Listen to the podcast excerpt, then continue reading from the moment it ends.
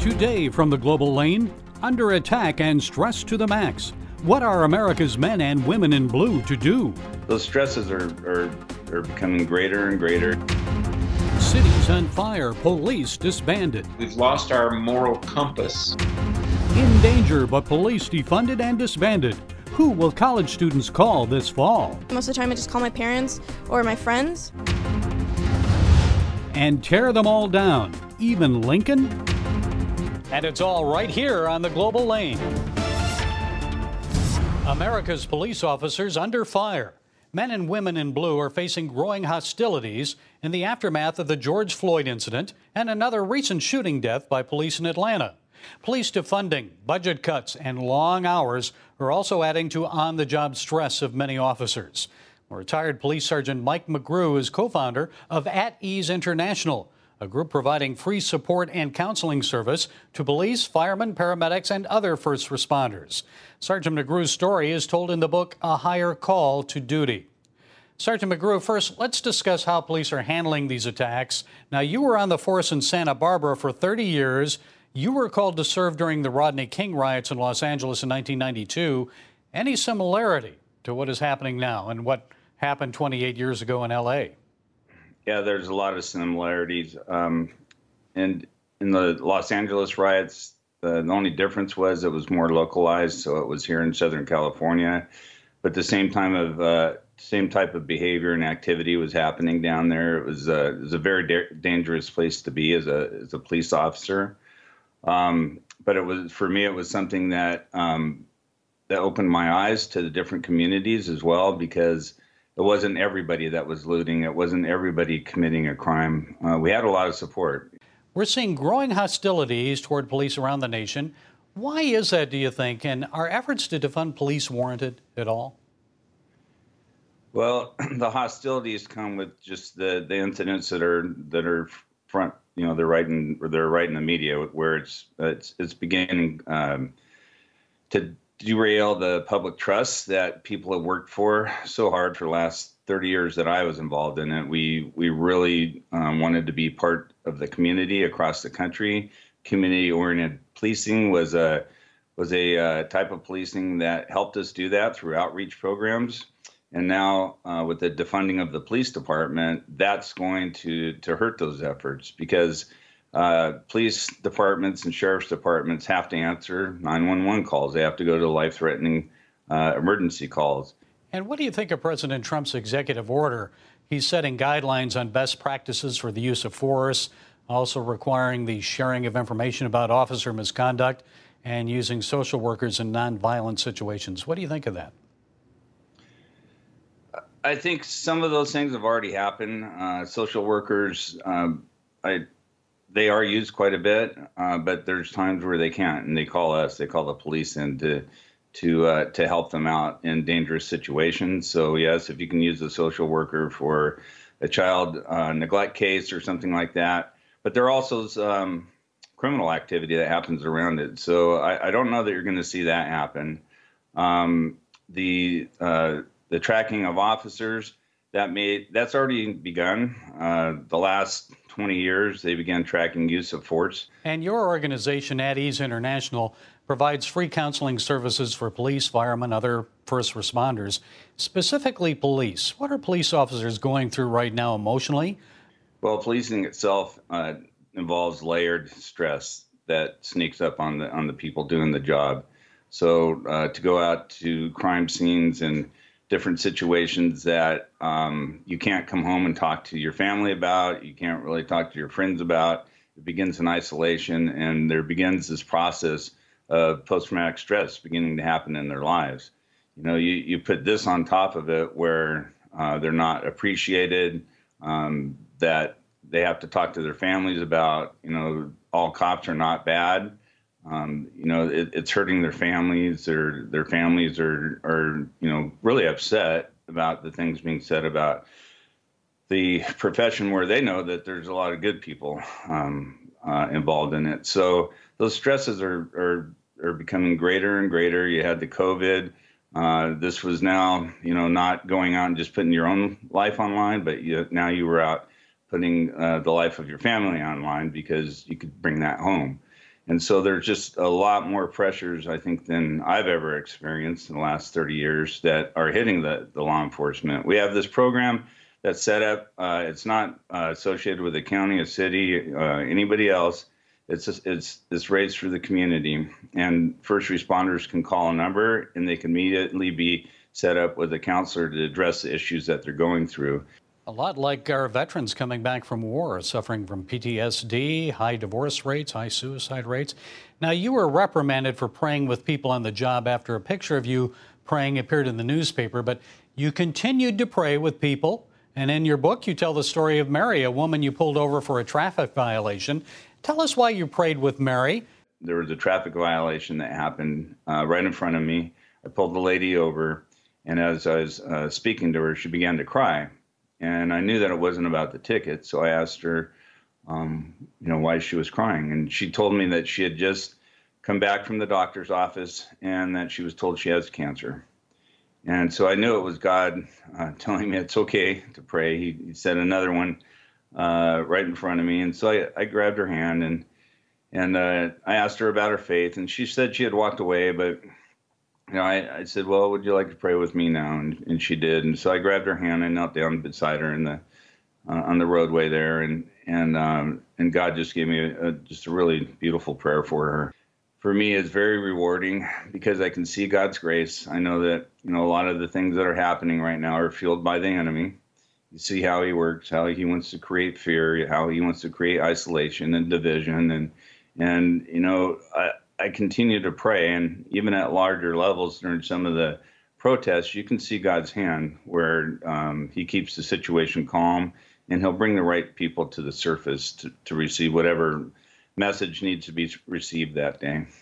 Well, plenty to pray about right now, and it's good to hear those stories, positive stories about praying police.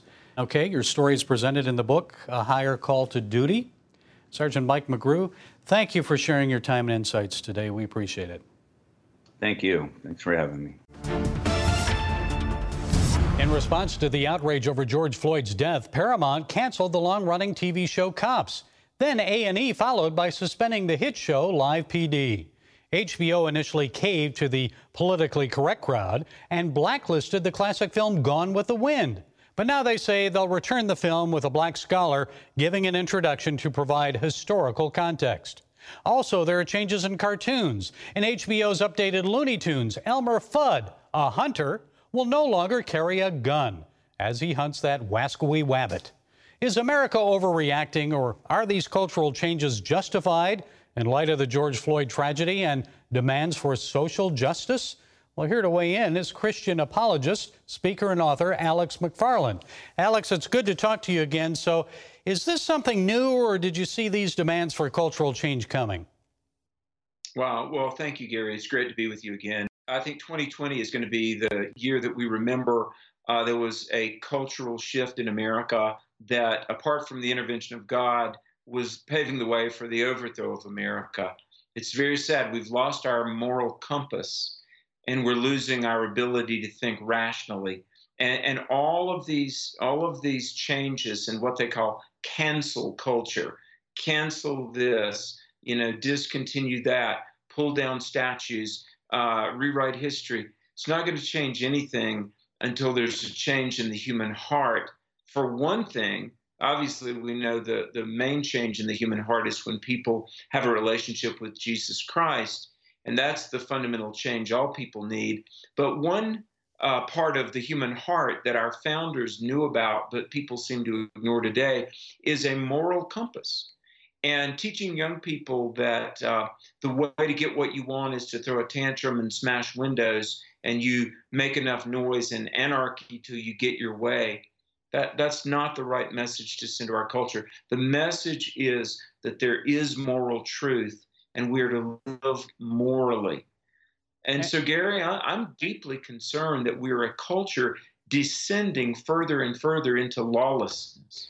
And Alex, a lot of people of faith are actually going along with some of these demands for change beyond equality and justice. So, how should Christians respond without coming across as being insensitive and uncaring? Well, well, you're right. You know, um, when we talk about people of faith, we talk about the body of Christ, Christians, and then within the body of Christ, there are ministers and people in positions of leadership. And I, have got to say, and, and by God's grace, I've, um, in the last 30 years, pastored two churches, spoken in 2,200 churches. Um, I, I'm very concerned that most pastors are not speaking to their flock about moral and social and political issues from a biblical perspective. The Barna Research Group shows that 74% of adult parishioners want their clergy or their priest to speak about moral and political and social issues from a biblical perspective, but, but most aren't. Uh, only 12% of pastors do. And so a lot of people, especially young people, are not really grounded on how to speak truth and know truth and think critically, think biblically, because um, the the clergy are not feeding the flock. And so I, I'll grant you, as a pastor, sometimes it's a little uncomfortable to talk about sin, righteousness, repentance, abortion, biblical morality, the sin of homosexuality, and, and really how transgenderism and gender confusion is demonic. I mean, these are hard things to preach on, but look, if we, the, the pastors and the clergy and the body of Christ, if we don't tell this world what thus saith the Lord, our nation's just going to further unravel, maybe past the point of no return. Well, I guess it begins there, does it not? Alex McFarland, we're out of time. Author, speaker, educator, thank you for joining us. God bless you. Defunding the police. Recent protests demanding justice after the suffocating death of George Floyd quickly evolved into calls to defund and abolish police departments. Already, Minneapolis and New York City are on their way to defunding their departments. New York City Mayor Bill de Blasio says he's reallocating resources to youth and social programs Minneapolis is actually disbanding their police department. But a recent poll found that 64% of Americans oppose defunding police departments in their cities. So, what do American young people think? Away from college and at home because of the COVID 19 pandemic, do they share in the leftist view often promoted while on campus that police should be defunded? Campus Reform digital reporter Eduardo Neret took to the streets of Miami to find out what young people there think about police defunding.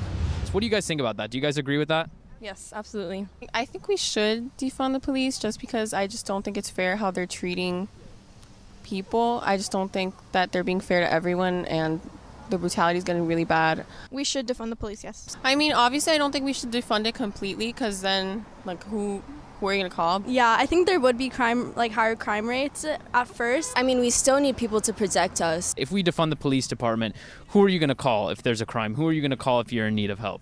Um, I don't really feel a necessity to call the police ever. Like usually, most of the time, I just call my parents or my friends. If you defund the police, it just defunds the whole, you know, security system that we have, our safety form.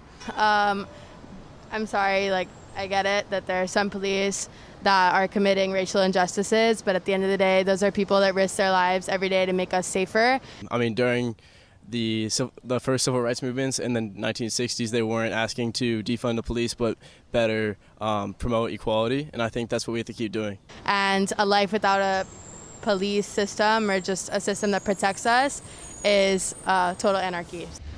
Here with more is Campus Reform digital reporter Eduardo Neret. So, Eduardo, what surprised you the most about those responses?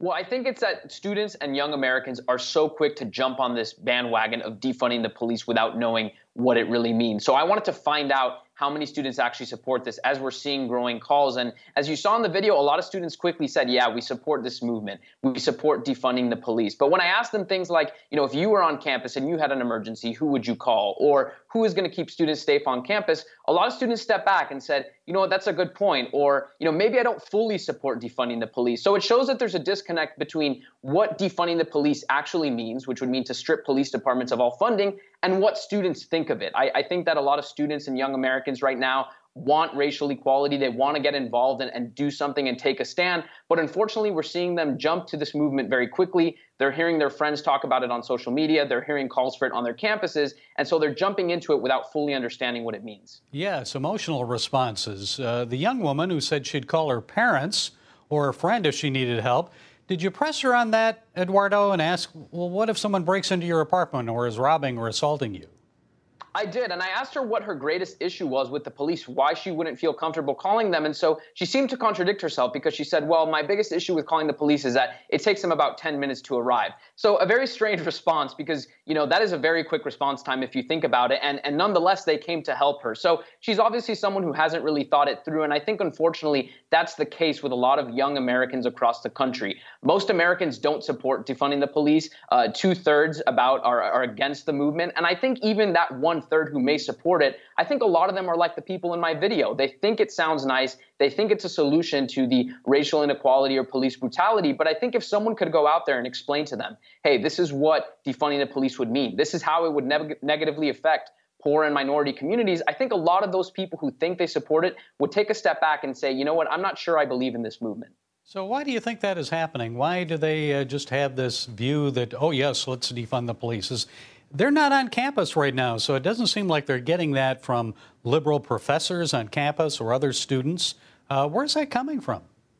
Well, surprisingly, we've seen a lot of students be able to organize petitions, you know, remotely from their campuses. So these things circulate on social media, and there's a lot of pressure. There's a lot of social media pressure for students to say something, for students to get involved. And then the other issue here is we've allowed one side of the discussion to dominate the attention. You know, the defund police movement is the loudest voice in the room right now, but it's not the only realistic solution. And so the other side, people who don't want to defund police departments, they have to get out there, they have to find an appropriate message and talk to these people and explain, here's some realistic solutions to stop police brutality. Here's some realistic solutions to bridge the racial divide in this country. And unfortunately, they haven't been doing that in the same way that the defund police movement has.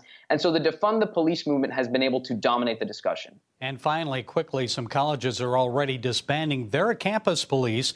What effect will that have on college students returning to campus this fall? I think students are going to see very quickly that they're not going to have people to call. You know, a lot of students I have talked to, they call the police when, you know, maybe they have something stolen, like a laptop stolen. A lot of students call the police walking home uh, at night when they don't feel safe because campus police don't just police campus, they also police the area surrounding campus. So whether it's bars, whether it's restaurants, whether it's other establishments near campus, these are where students go. And students are going to realize very quickly if they defund and get rid of the police on their campus that there are areas and times that they're going to be unsafe and they're not going to have anyone to call. And so I would advise students across the country before they take the route of the University of Minnesota that has defunded their police department, think very uh, carefully about what you would do and who you would call if you felt unsafe on campus next semester. Okay, Eduardo Neret, digital reporter for Campus Reform. Thanks for sharing your uh, position and portions of your video. Where can people see the full video? Go to our YouTube channel. Uh, go on YouTube, search Campus Reform, or go to campusreform.org. It's one of the top articles on our site. You'll see the video, and we hope you watch. Okay, Eduardo, keep up the good work. Thank you.